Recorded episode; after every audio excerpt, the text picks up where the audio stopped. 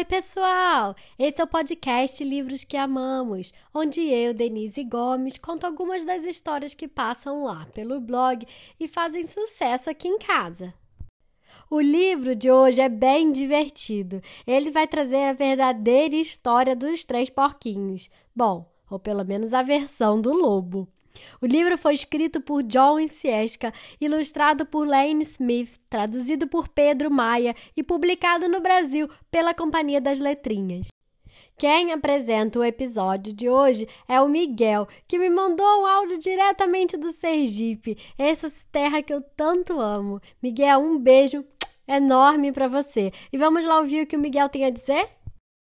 Oi, eu sou o Miguel, tenho seis anos, moro em São Cristóvão, Sergipe. Ah, vamos ouvir a, a verdadeira história dos três porquinhos. Vamos lá.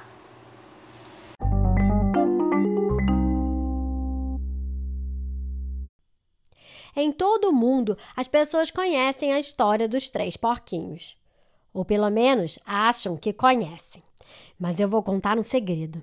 Ninguém conhece a história verdadeira, porque ninguém jamais escutou o meu lado da história. Ah, eu sou o Lobo. Alexandre T. Lobo. Mas pode me chamar de Alex. Eu não sei como começou todo esse papo de lobo mal, mas está completamente errado. Talvez seja por causa da nossa alimentação. Olha, não é culpa minha se os lobos comem bichos engraçadinhos como coelhos e porquinhos. É apenas o nosso jeito de ser. Se os cheeseburgers fossem uma gracinha, todos iam achar que você é mal. Mas, como eu estava dizendo, todo esse papo de lobo mal está errado. A verdadeira história é sobre um espirro e uma xícara de açúcar. Tá, espera que eu já vou contar.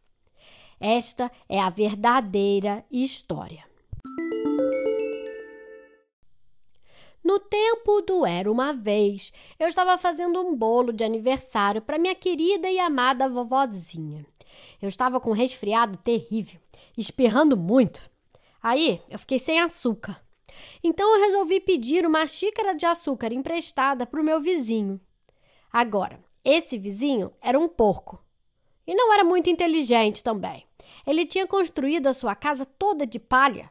Dá para acreditar? Quero dizer, quem tem a cabeça no lugar não constrói uma casa de palha. É claro que, assim que eu bati, a porta caiu.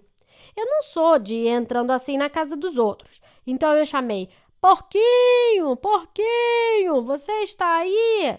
Mas ninguém respondeu. Eu já estava a ponto de voltar para casa sem o açúcar para o bolo de aniversário da minha querida e amada vovozinha. Foi aí que meu nariz começou a coçar. Eu senti o espirro vindo, então eu inflei e bufei e soltei um grande espirro. Tchum! Sabe o que aconteceu? Aquela maldita casa de palha desmoronou inteirinha. E bem no meio do monte de palha estava o primeiro porquinho, mortinho da Silva. Ele estava em casa o tempo todo. Seria um desperdício deixar um presunto em excelente estado no meio daquela palha toda. Então eu comi. Imagine o porquinho como se ele fosse um grande cheeseburger dando sopa. Eu estava me sentindo um pouco melhor, mas ainda não tinha minha xícara de açúcar. Então eu fui até a casa do próximo vizinho. Esse vizinho era irmão do primeiro porquinho. Ele era um pouco mais esperto, mas não muito. Tinha construído a sua casa com lenha. Toquei a campainha da casa de lenha. Ninguém respondeu. Então eu chamei: Senhor porco, senhor porco, está em casa. Ele gritou de volta: Vai embora, lobo, você não pode entrar. Eu estou fazendo a barba de minhas bochechas rechonchudas. Eu tinha acabado de pegar na maçaneta quando senti outro espirro vindo. Eu inflei e bufei e tentei cobrir minha boca, mas soltei um grande espirro. Atchum! Você não vai acreditar, mas a casa desse sujeito desmoronou igualzinha a do irmão dele. Quando a poeira baixou, lá estava o segundo porquinho, mortinho da Silva. Palavra de honra. Na certa, você sabe que a comida estraga se ficar abandonada ao relento. Então eu fiz a única coisa que tinha de ser feita. Jantei de novo. Era o mesmo que repetir um prato. Eu estava ficando tremendamente empanturrado, mas estava um pouco melhor do resfriado.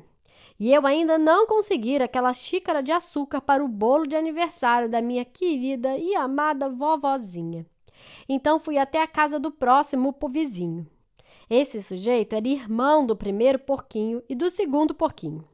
Devia ser o crânio da família, porque a casa dele era de tijolos. Bati na casa de tijolos. Ninguém respondeu. Eu chamei: Senhor porco, o senhor está?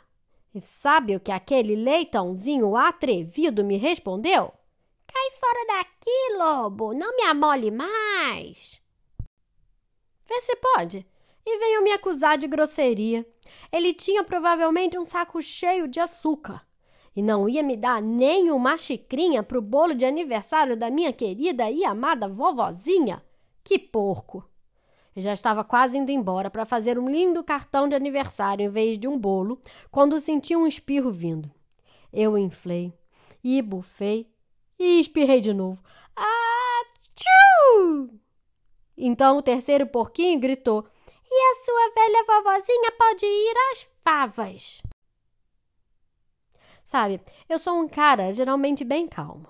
Mas quando alguém fala desse jeito da minha vovozinha, eu perco a cabeça. Quando a polícia chegou, é evidente que eu estava tentando arrebentar a porta daquele porco. E todo o tempo eu estava inflando, bufando, espirrando e fazendo uma barulheira. O resto, como dizem, é história.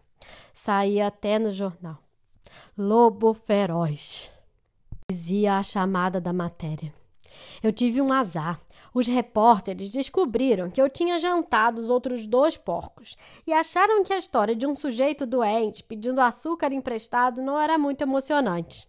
Então enfeitaram e exageraram a história com todo aquele negócio de bufar, soprar e derrubar a sua casa. E fizeram de mim o lobo mau. É isso aí. Essa é a verdadeira história. Fui vítima de uma armação. Agora estou aqui, na cadeia. Mas talvez você possa me emprestar uma xícara de açúcar?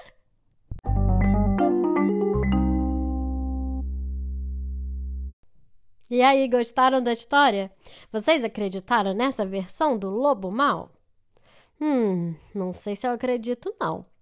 O livro de hoje se chama A Verdadeira História dos Três Porquinhos, por A. Lobo, tal como foi contada a John Sieska, ilustrada por Lane Smith, com tradução de Pedro Maia publicado no Brasil pela Companhia das Letrinhas. Se você gostou, me siga nas redes sociais, eu estou no Instagram, no YouTube e no Facebook. E fiquem ligados, porque semana que vem sai uma nova história. Até mais!